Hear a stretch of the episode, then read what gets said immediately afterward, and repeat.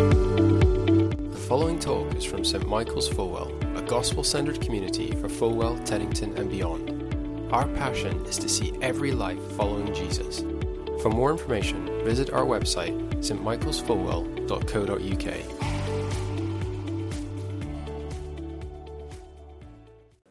We're going to turn now to God's Word. So do pick up a Bible uh, nearby and uh, turn to Daniel chapter 7.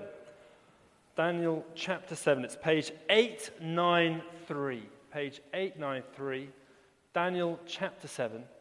And uh, Simon and Vicky are going to come and read that chapter for us. So, Daniel, Daniel chapter 7. And we're going to read uh, the whole chapter. In the first year of Belshazzar, king of Babylon, Daniel had a dream, and visions passed through his mind as he was lying in bed. He wrote down the substance of his dream. Daniel said, In my vision at night I looked, and there before me were the four winds of heaven, churning up the great sea. Four great beasts, each different from the others, came out of the sea. The first was like a lion, and had the wings of an eagle. I watched until its wings were torn off, and it was lifted from the ground so that it stood on two feet like a human being, and the mind of a human was given to it. And there before me was the second beast, which looked like a bear. It was raised up on one of its sides. It had three ribs in its mouth between its teeth. It was told, Get up and eat your fill of flesh. After that I looked and there before me was another beast, one that looked like a leopard. And on its back it had four wings, like those of a bird. This beast had four heads, and it was given authority to rule. After that, in my vision at night, I looked, and there before me was a fourth beast, terrifying and frightening and very powerful. It had large iron teeth it crushed and devoured its victims and trampled underfoot whatever was left. It was different from all the other the former beasts, and it had ten horns. While I was thinking about the horns, there before me was another horn, a little one, which came up among them. And three of the first horns were uprooted before it. This horn had eyes like the eyes of a human being, and a mouth that spoke boastfully. As I looked, thrones were set in place, and the Ancient of Days took his seat. His clothing was as white as snow. The hair of his head was white like wool. His throne was flaming with fire, and its wheels were all ablaze. A river of fire was flowing, coming out from before him. Thousands upon thousands attended him. Ten thousand times ten thousand stood before him. The court was seated, and the books were opened. Then I continued to watch because of the boastful words the horn was speaking. I kept looking until the beast was slain, and its body destroyed and thrown into the blazing fire. The other beasts had been stripped of their authority, but were allowed to live for a period of time. In my vision at night, I looked, and there before me was one like a son of man coming with the clouds of heaven. He approached the Ancient of Days and was led into his presence. He was given authority, glory, and sovereign power. All nations and peoples of every language worshipped him. His dominion is an everlasting dominion that will not pass away, and his kingdom is one that will never be destroyed. I, Daniel, was troubled in spirit, and, and the visions that passed through my mind disturbed me. I approached one of those standing there and asked him the meaning of all this. So he told me and gave me the interpretation of these things.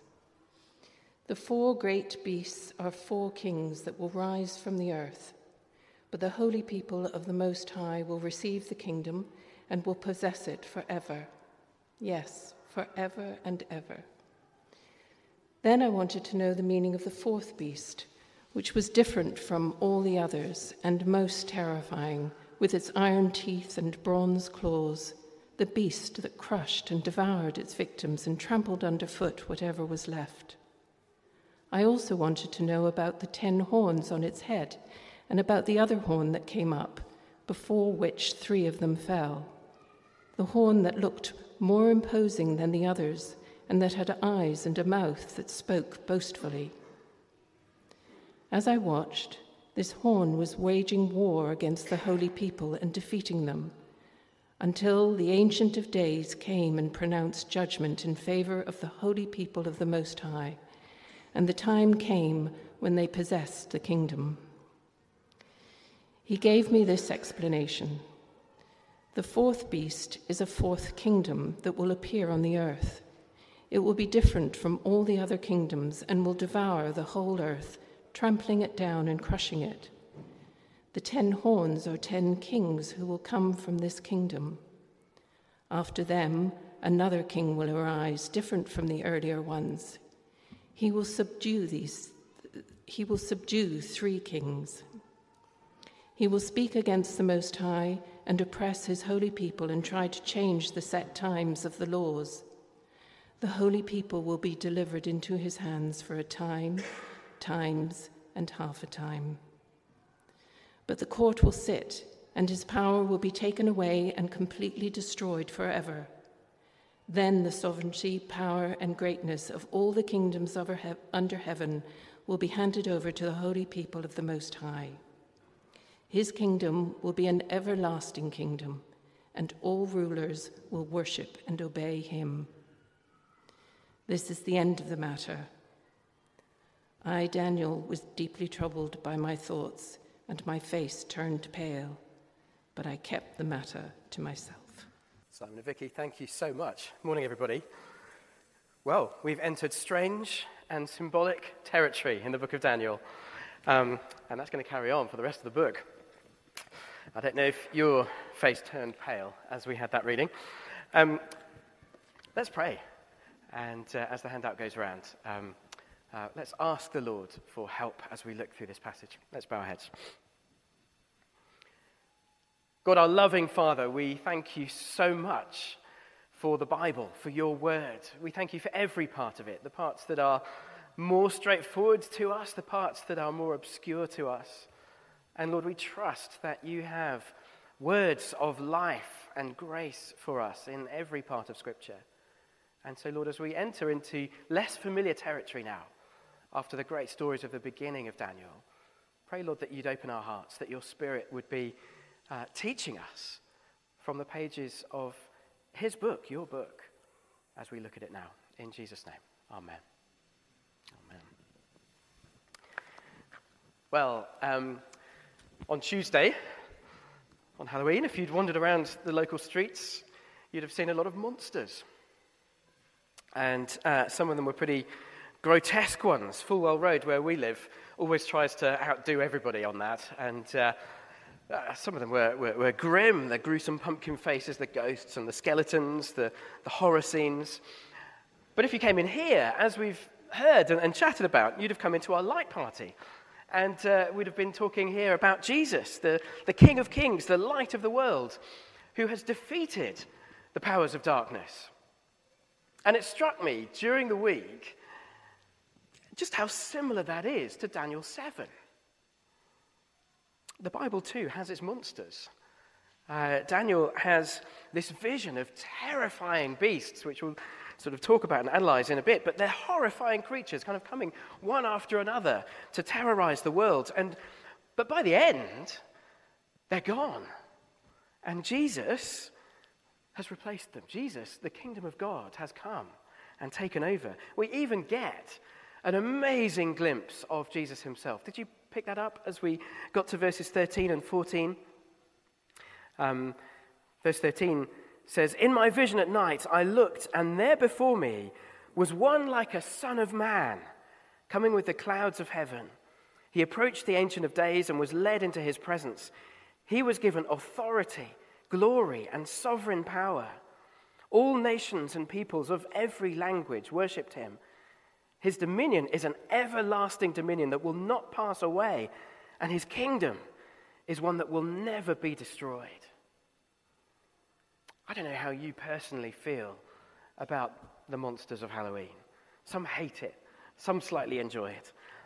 The way to respond is not to celebrate evil, nor to hide from it and fear it, but to turn to Jesus, the light of the world who has defeated the darkness.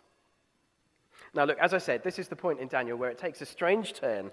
Um, up until now, it's been relatively straightforward history. Um, now we enter a series of bizarre visions which take up the rest of the book.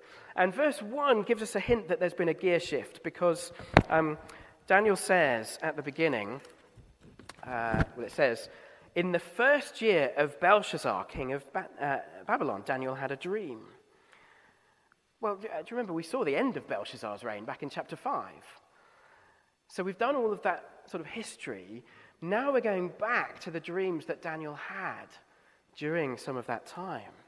So there's a bit of a gear shift going from those kind of historical narratives to these dreams and visions. A little bit like if you've ever seen, uh, I don't know how many have seen the Quentin Tarantino film From Dusk Till Dawn. Uh, a bit of a gruesome film, don't know if I'd recommend it. But the first half of it is a sort of road movie, and it feels very sort of normal, based in this world. And then suddenly, halfway through, it becomes weird and supernatural, and there's vampires all over the place. Well, we've got to the bit in Daniel where we hit the vampires. That's where we are. And, and Daniel, from now on, uses a sort of special kind of writing called apocalyptic literature. And I'll say a little bit more about that next week. There's a bit more time to talk about it next week. Um, but it's a kind of writing that's full of symbols. And you get apocalyptic writing here in Daniel, you get it in the book of Zechariah, and uh, most obviously in the book of Revelation, right at the end of the Bible. And the word apocalyptic means revelation. So these symbols and strange visions are actually meant to reveal things to us. They're not meant to confuse us or leave us afraid of the mysteries. They're meant to reveal things to us. Um, so let's do it. Some churches preach up to halfway through Daniel and then give up. We're not going to do that. Um, uh, we believe, as uh, 2 Timothy 3.16 says, that all Scripture is God-breathed. We need these chapters of the Bible, we trust, just as much as all of the later ones. One final thing to say by way of introduction is remember the symmetrical structure of this bit of Daniel, chapters 2 to 7, down at the bottom of your handout. You can see that chapters 2 and 7 are paired up. Um, they're the beginning and the end of this section of the book that's written in Aramaic rather than Hebrew. And both of those chapters have four human kingdoms that are then uh, torn down and replaced by God's kingdom, which overthrows them and takes over. Um, so we can see that, that pattern. Um, and as we go through it, we can compare the, the, the statue of Nebuchadnezzar's dream uh, in chapter 2 with these four beasts of chapter 7. There are kind of parallels between them all. Each one representing a successive empire. So it helps that we've seen them before. We can match up some of the details. So here we go. Let's enter the vision of Daniel. And on your handout, two points from the dream the rise of the beasts, and then the reign of the Most High.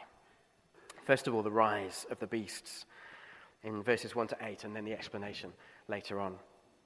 So let's join Daniel. In verse 2, he's standing on the shore of a vast ocean, he says, with the four winds of heaven churning up the great sea. So imagine it. It's a kind of eerie, desolate, dark scene. The ocean crashing against the shore and the wind blowing.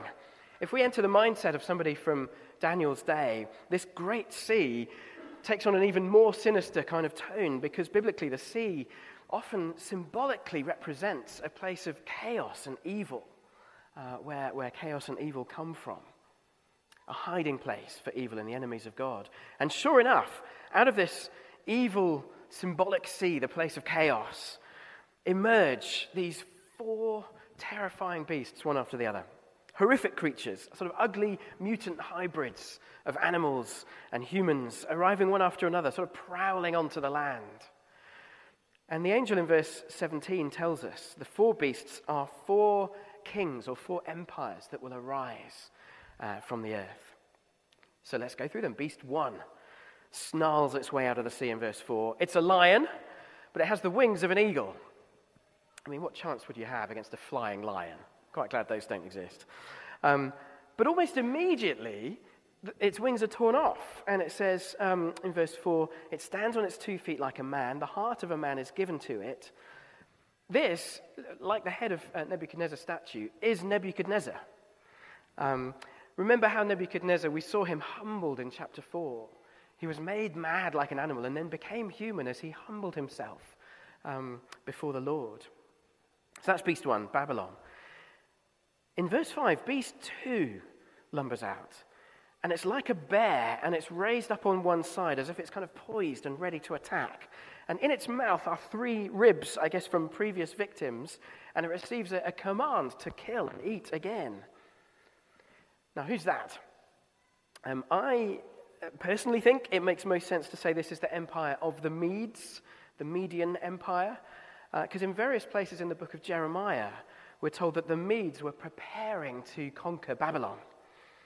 Uh, and had already conquered three small kingdoms uh, Ararat, Minni, and Ashkenaz.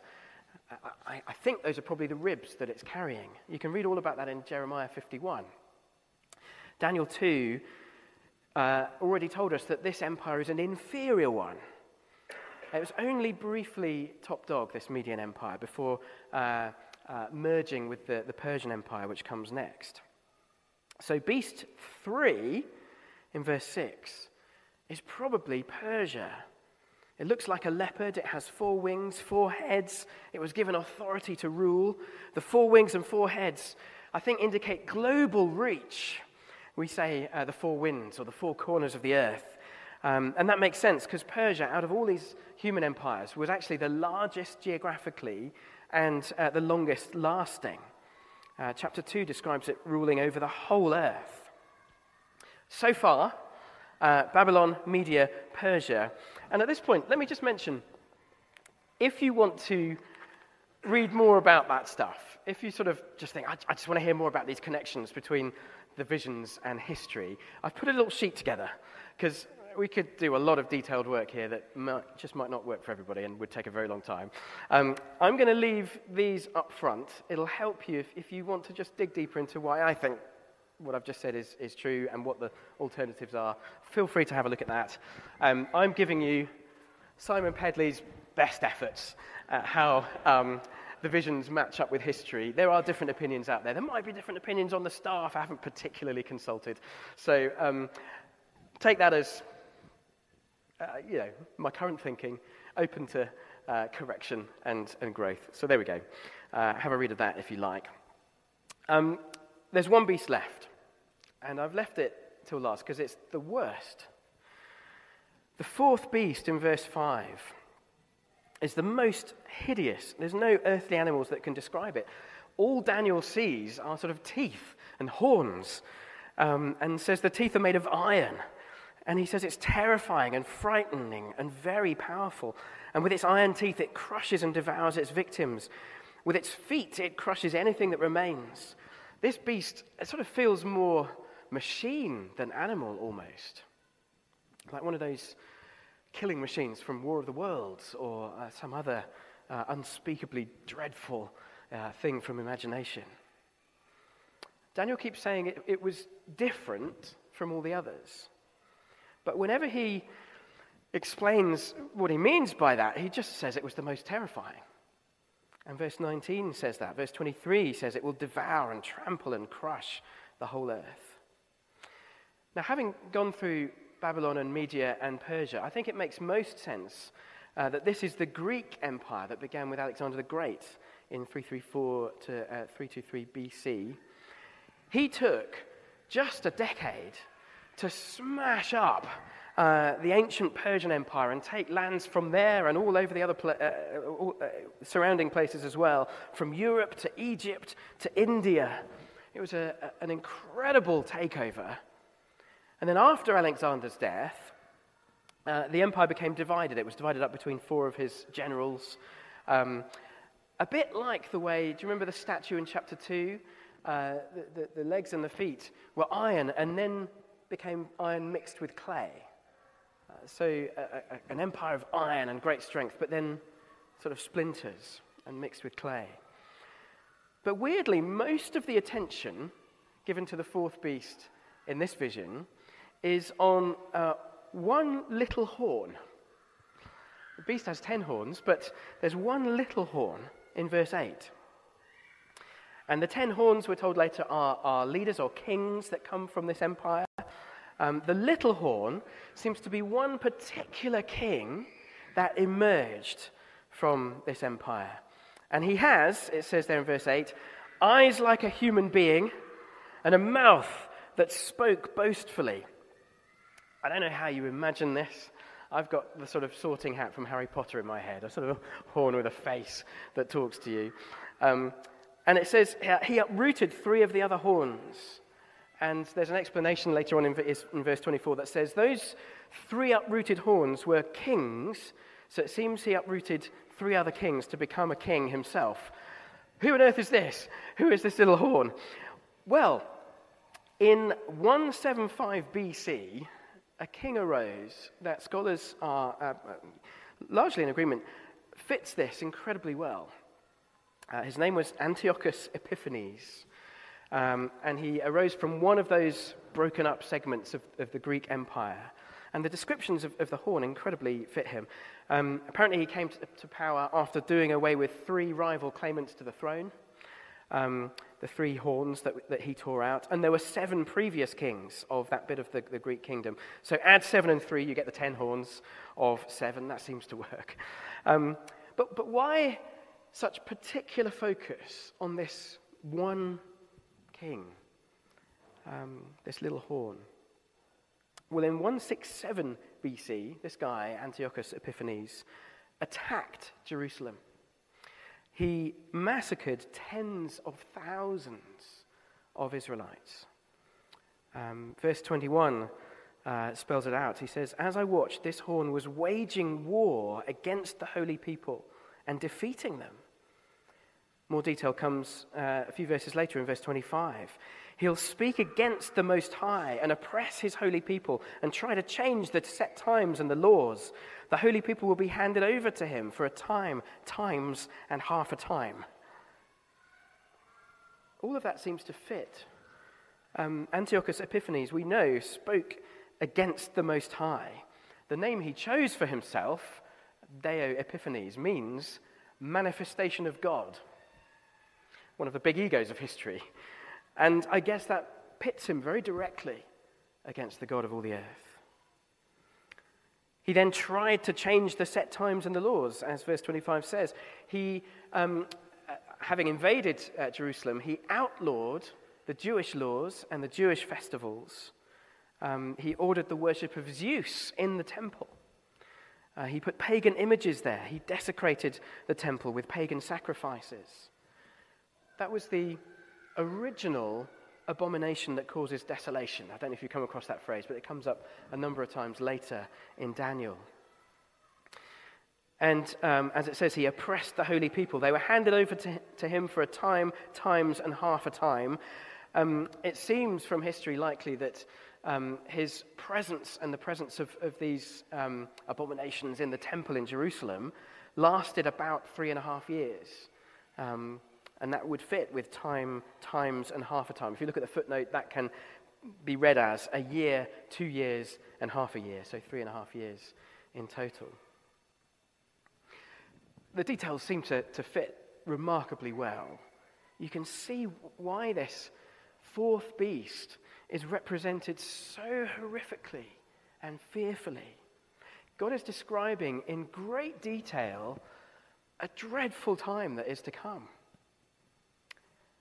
Uh, now, for the Israelites then, these details would have been incredibly important, especially as they'd already gone through the exile that Daniel was in.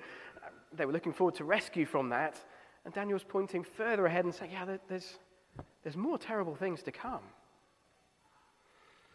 But here's the thing they were being shown, and we are being shown, once again, that God is in control. God was governing world history, even as Daniel and his fellow exiles were, were there in Babylon, even as this future for them, uh, terrible situation would happen under Antiochus Epiphanes.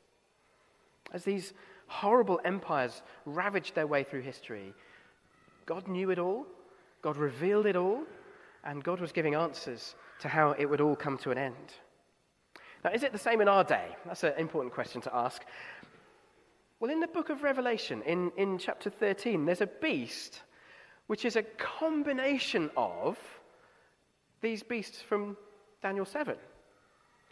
It's a sort of lion, bear, leopard with seven heads. That's all the heads if you add up all the beasts from Daniel 7, and ten horns.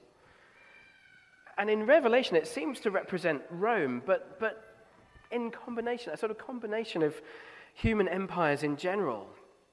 Which means, as we look back at Daniel 7, which all happened a long, long time ago, we can, we can share Daniel's horror because beasts like those, and like Rome in its persecution of Christians, still stalk our day to day. They still stalk our world. And they take various forms. They take various shapes as the decades and the centuries pass. One regime will, will take one particular form, others a different one. At times, human empires might seem more human a Mandela, perhaps a Gandhi or a Churchill. Sometimes they'll be beastly in their lust for power and violence.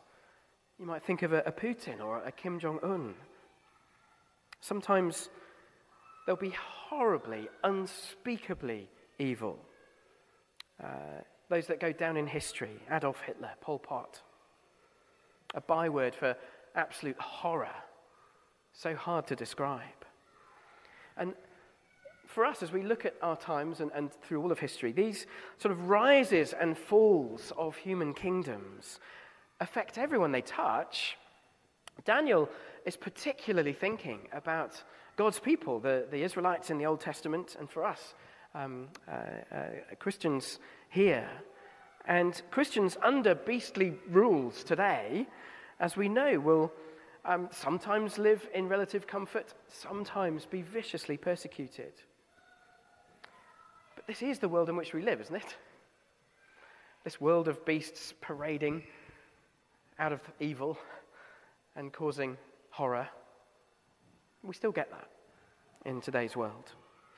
And whether you look sequentially through time or spatially across geography, you see this grotesque parade of beasts in different ways.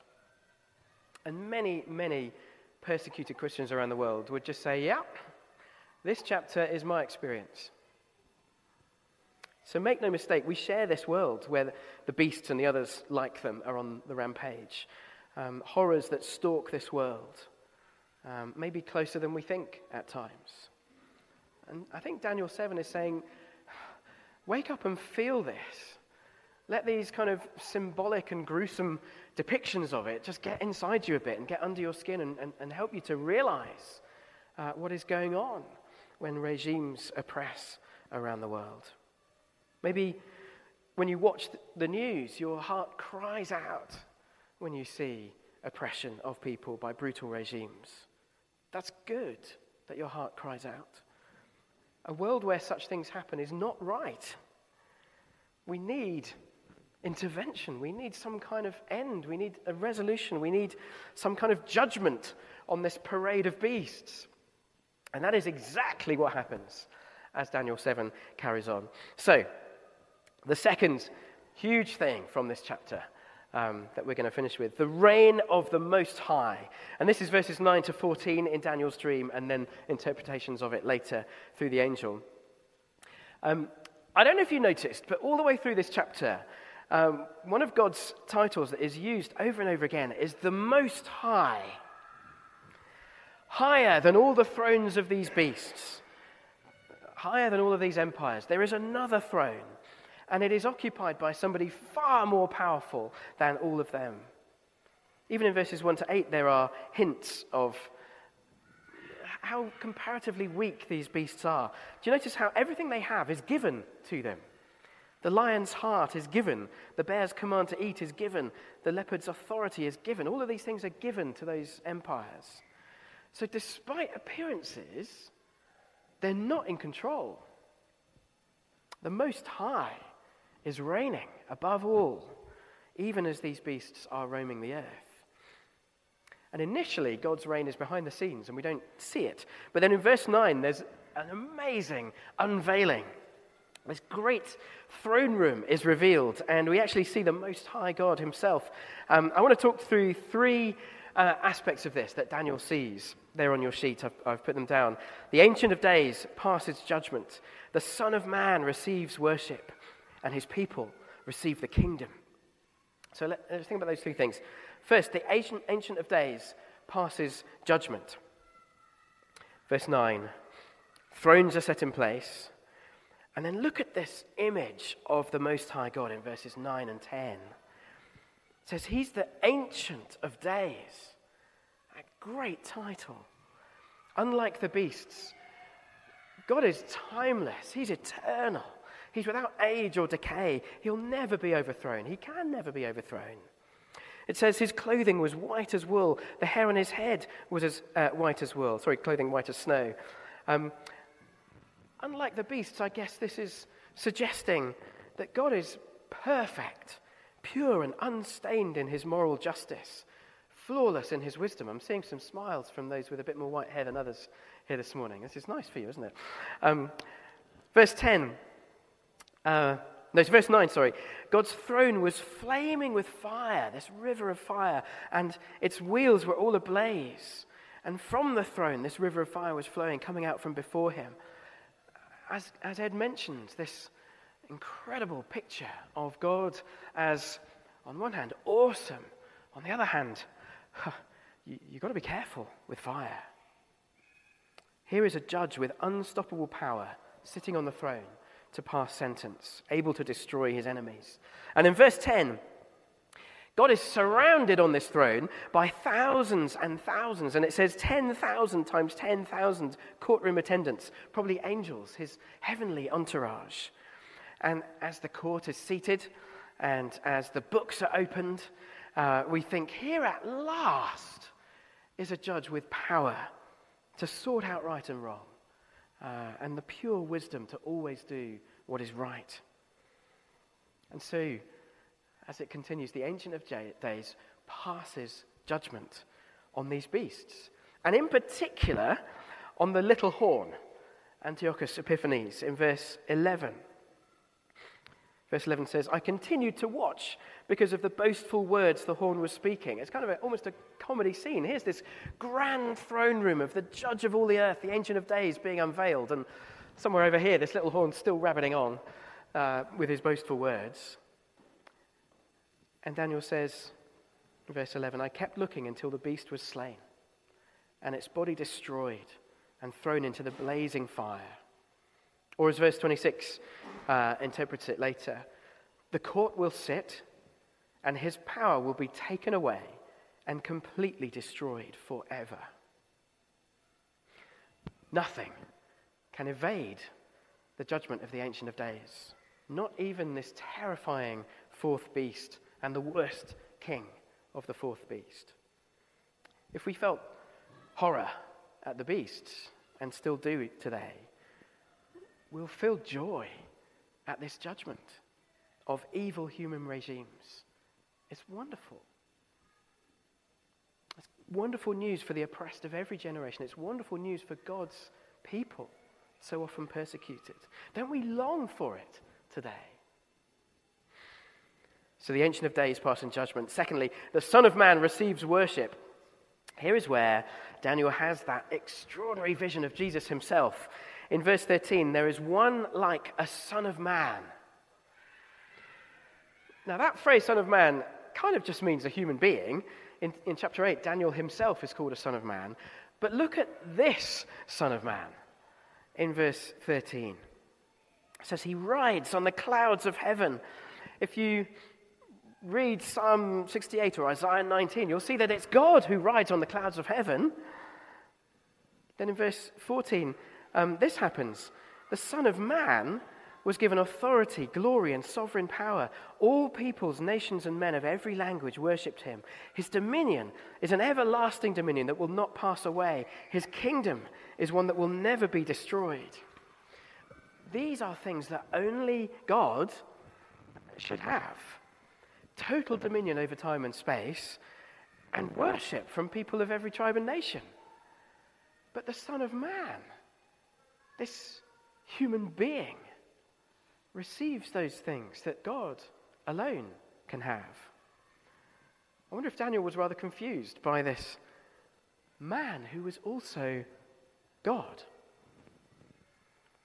For us, maybe we know if we've read the New Testament that Son of Man was actually Jesus' favorite way to speak of himself. Uh, apparently, he used it 81 times uh, through the Gospels. Let me just read a sample of Jesus calling himself the Son of Man.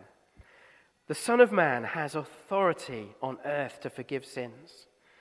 The Son of Man did not come to be served, but to serve and give his life as a ransom for many.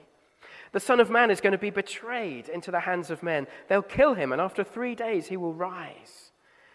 No one has ever gone into heaven except the one who came from heaven, the Son of Man. In the future, you'll see the Son of Man sitting at the right hand of the Mighty One and coming on the clouds of heaven. The Son of Man is going to come in his Father's glory with his angels. The Son of Man will send out his angels, and they will weed out of his kingdom everything that causes sin and all who do evil. At the renewal of all things, the Son of Man will sit on his glorious throne.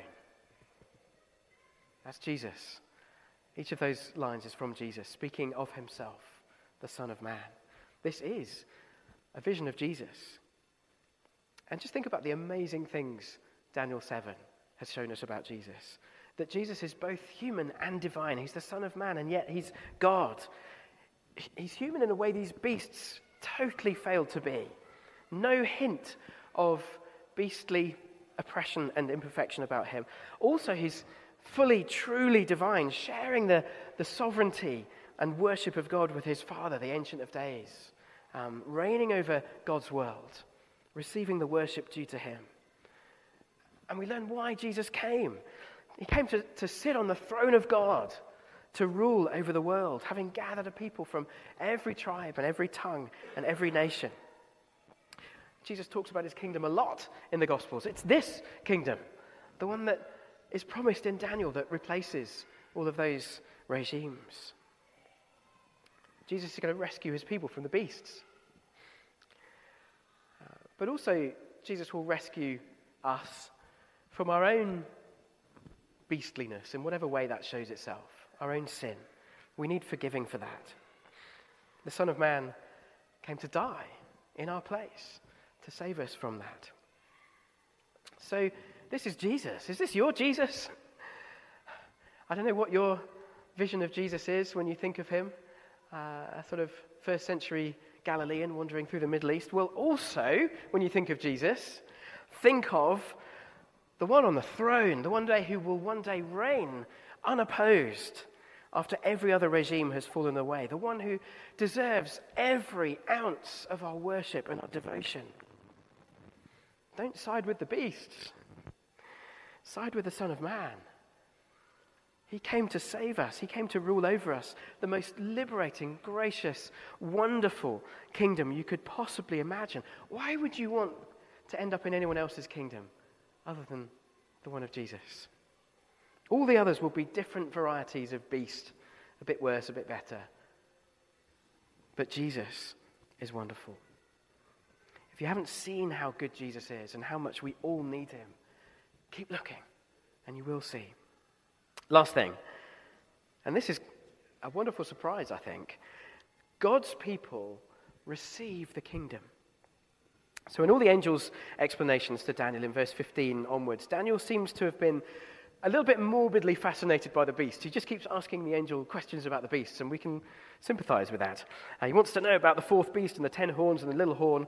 Um, but although the angel gives some answers about that, he doesn't say much that's new. The angel actually repeatedly focuses on the people of God and the future that awaits them. So look at verse 18. The holy people of the Most High will receive the kingdom and will possess it forever. Yes, forever and ever. And look at verse 22. The Ancient of Days came and pronounced judgment in favor of the holy people of the Most High. And the time came when they possessed the kingdom. And look at verse 27. Then the sovereignty, power, and greatness of all the kingdoms under heaven will be handed over to. Oh, who, do you, who do you think is going to be named there? The sovereignty, power, and greatness of all the kingdoms of, uh, under heaven will be handed over to. You think it's going to be God or the Son of Man?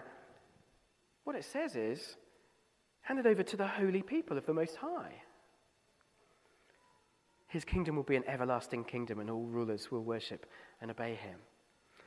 So, repeatedly in these verses, it's God's people who receive the kingdom, who inherit it. I don't think I expected that. It, it would be nice enough to be God's servants in his kingdom of goodness and light. That'd be great. But it seems there's more. We receive the kingdom, we possess it. The sovereignty, power, and greatness of former kingdoms is handed over to us. Now, this is still God's kingdom. It's still Jesus on the throne, the Son of Man. But we are with him. He's drawn us in to ruling. In case you think this is kind of misreading an obscure passage in Daniel, here's the last chapter of the Bible in Revelation 22, verse 3. Uh, it says, The throne of God and of the Lamb will be in the city, and his servants will serve him. That's the Ancient of Days and the Son of Man. And then verse 5 and they will reign forever and ever. Speaking of God's people. Do you see how uh, very different this is from the tyrannies of this world, even than the democracies of this world? This glorious future with Jesus involves reigning with Him. It's an incredible future. Now, we've got to finish. So much in this chapter. Um, uh, let's land it. Um, do grab the historical handout if that's of interest to you. But look, do you have this Daniel 7 overview of history um, as you think about the kingdoms of the earth? They will come and go. And some will be better, and some will be worse. Some will be only a bit beastly. Some of them will be terribly so. But then, God's kingdom will come. And in Jesus, we've seen it already arrive and begin to break in. The kingdom of the Most High, the Ancient of Days, that is what we want to live for. That's where we want to be. That is what's going to make everything okay one day, being part of God's kingdom. So don't fear the passing regimes of this world. Don't give yourself to them and live for them. Live for Jesus. He alone is worthy of our worship, and his dominion, as verse 14 says, is an everlasting dominion that will never pass away. Let's bow our heads. Let's pray.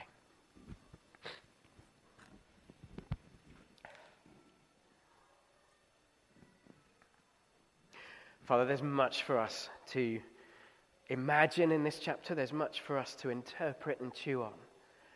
But thank you so much for the way it points us to Jesus. Thank you so much that beyond all of the human governments in this world that have ever been and ever will be, there is a higher throne where you are seated, where your son Jesus has been enthroned through his death on the cross for us, where he will reign until everything is under his feet.